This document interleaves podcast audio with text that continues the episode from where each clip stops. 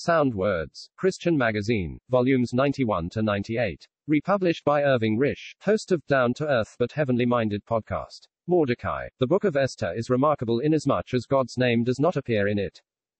Yet the spiritual mind can readily discern the hand of God behind all that is recorded.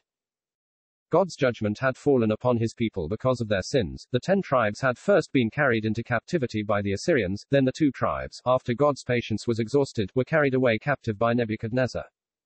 The events recorded in Esther were in the reign of Ahasuerus, a Persian monarch with wide dominions, and the scattered Jews were within his realms. Although God had ordered the scattering of his people, he had not forsaken them, and his eye watched over them even when they had little idea of his providential care. There have been many attempts made by Satan to destroy God's earthly people, but he has preserved them, though often allowing them in his government to suffer for their sins. His promises to Abraham, Isaac, and Jacob will surely be fulfilled, and to this end, for the honor of his own great name. God will preserve a remnant of Israel until the whole nation is found as the center of all his ways on earth during Christ's millennial reign.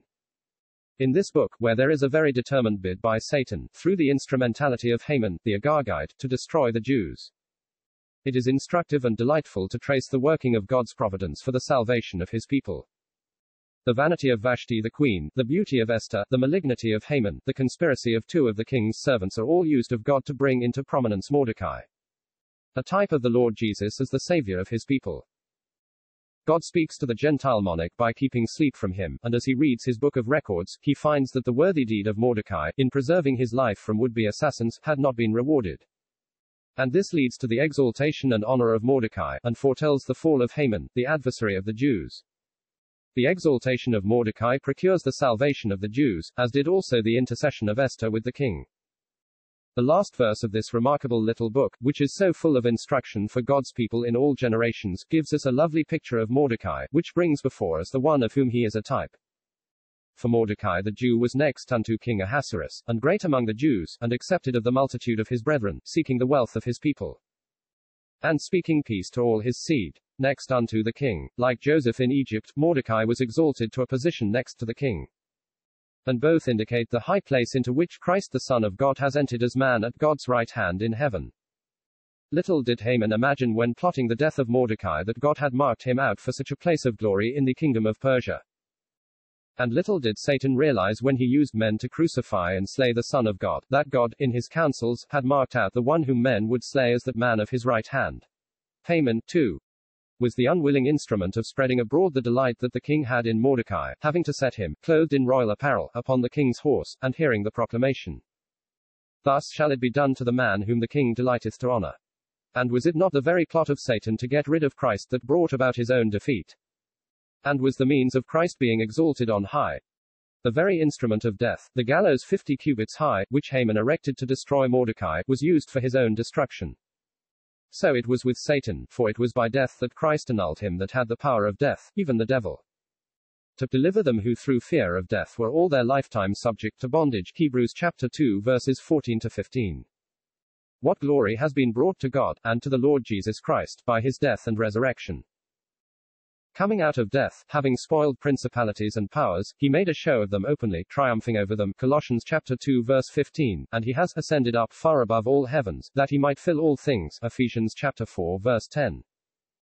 The exalted place that Mordecai filled was but a faint shadow of the place filled by the one who is about to fill the whole universe with his glory, for he is about to come in his own glory. And in his Father's, and of the holy angels. Luke chapter 9 verse 26. Until then, he is sitting on his Father's throne, waiting till his foes are made the footstool of his feet, when he shall reign over all the earth, and as Son of Man over the vast universe of bliss. Great among the Jews, it was among the dispersion of the Jews, the two tribes, that Mordecai was, and when the Lord came to earth, it was to a recovered remnant of the same two tribes that he came. But the Jews were most bitter in their opposition to the Son of God while he was among them. This is very clearly seen in the Gospel of John. In John chapter 6 they murmur at him, because he said, I am the bread which came down from heaven. John chapter 6 verse 41. In John 7, no man spake openly of him for fear of the Jews. John chapter 7 verse 13. In John chapter 8 they refuse his divinity, saying, Thou art not yet fifty years old, and hast thou seen Abraham? John chapter 8 verse 57, and take up stones to stone him. John chapter 8 verse 59. How very different it will be in the coming day, when the Lord preserves a remnant from the judgments poured upon the land, and brings them through the refining fire into his kingdom. In that day, he will say to them, It is my people, and they shall say, The Lord is my God. Zechariah chapter 13 verse 9. Like Thomas, the remnant will say, My Lord and my God. John chapter 20 verse 28, Zech 12:10. How very different the attitude of the Jews will be when the Lord comes the second time. He will indeed be great among them, and confessed as their Lord and the God accepted of his brethren. In the days of his humiliation, it was written concerning Jesus, for neither did his brethren believe in him. John chapter 7 verse 5. When the Lord came out of death, and took his place on high, it would seem that his brethren had been converted, for the eleven apostles all continued with one accord in prayer and supplication, with the women. And Mary the mother of Jesus, and with his brethren. Acts chapter 1 verse 14. But the Lord, as risen from the dead, has another company of brethren, even those to whom he sent the message by Mary Magdalene, Go to my brethren, and say unto them, I ascend unto my Father, and your Father, and to my God, and your God. John chapter 20 verse 17. His brethren, while on earth, were those born of Mary, but this new company of brethren are those to whom he refers when he said, Except a corn of wheat fall into the ground and die, it abideth alone. But if it die, it bringeth forth much fruit. John chapter 12 verse 24. This is a spiritual generation, having the life of Christ, and thus suitable to be associated with him, so that he is not ashamed to call them brethren. Heb 2:11. Seeking the wealth of his people. With Mordecai, it was when he became great that he sought the wealth of his people. And those that are associated with the Lord Jesus are made rich by him who is risen from the dead, but it was before he came into the world that the Lord Jesus sought to make his people rich. This is spoken of by the Apostle Paul in his letter to the saints at Corinth, For ye know the grace of our Lord Jesus Christ, that, though he was rich, yet for your sakes he became poor. That ye through his poverty might be rich. 2 Corinthians chapter 8 verse 9. None can tell the greatness of the riches possessed by the Son of God, the Creator of the universe, nor can any fathom the depths of his poverty. We know that he was poor in coming into the world, when he had a stable for his birthplace, and a manger for his crib, and we know that the Son of Man had nowhere to lay his head. But we can never know how deep his poverty when he entered into all the awful judgments of the cross, meeting God's holy wrath against sin, and bearing the guilt of our sins. But, in resurrection, he has entered into possession of riches that no other man ever possessed, the unsearchable riches of Christ, Ephesians chapter 3 verse 8 and all that he has acquired through his death he is going to share with those he has redeemed, even as it is written, He that spared not his own son, but delivered him up for us all. How shall he not with him also freely give us all things? Romans chapter 8 verse 32. Already enriched by the riches of God's grace, we wait for the coming of the one who died for us, when all that God has prepared for us in association with his own Son will be possessed. As heirs of God, and joint heirs with Christ, speaking peace to all his seed. At the close of Psalm chapter 21, it is written, A seed shall serve him. It shall be accounted to the Lord for a generation. Verse 30. Messiah was cut off in the midst of his days, and had nothing, but he shall have a generation of his own in the coming day among his people Israel, as this psalm declares.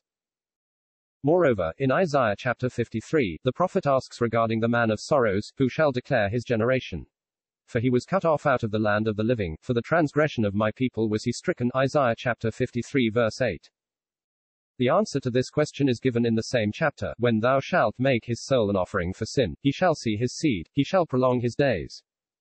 And the pleasure of the Lord shall prosper in his hand. Verse Isaiah chapter 53 verse 10. From these scriptures we learn that, having passed through death, the Lord Jesus will have his own generation, his own seed. It is the new generation that springs from Christ dead and risen, according to his own word, except a corn of wheat fall into the ground and die, it abideth alone, but if it die, it bringeth forth much fruit. John chapter 12 verse 24.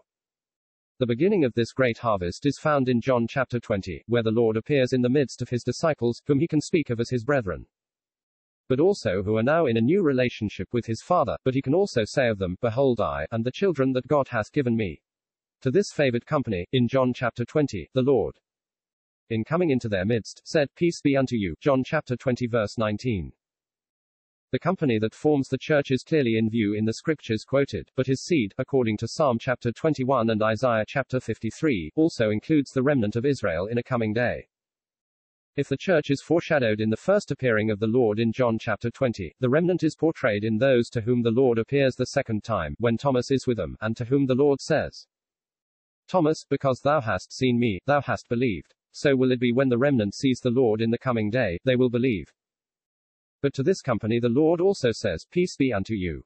He speaks peace to those now blessed as his seed, the fruit of his death, and he will speak peace, as the Prince of Peace. To his people in the day of his coming and kingdom.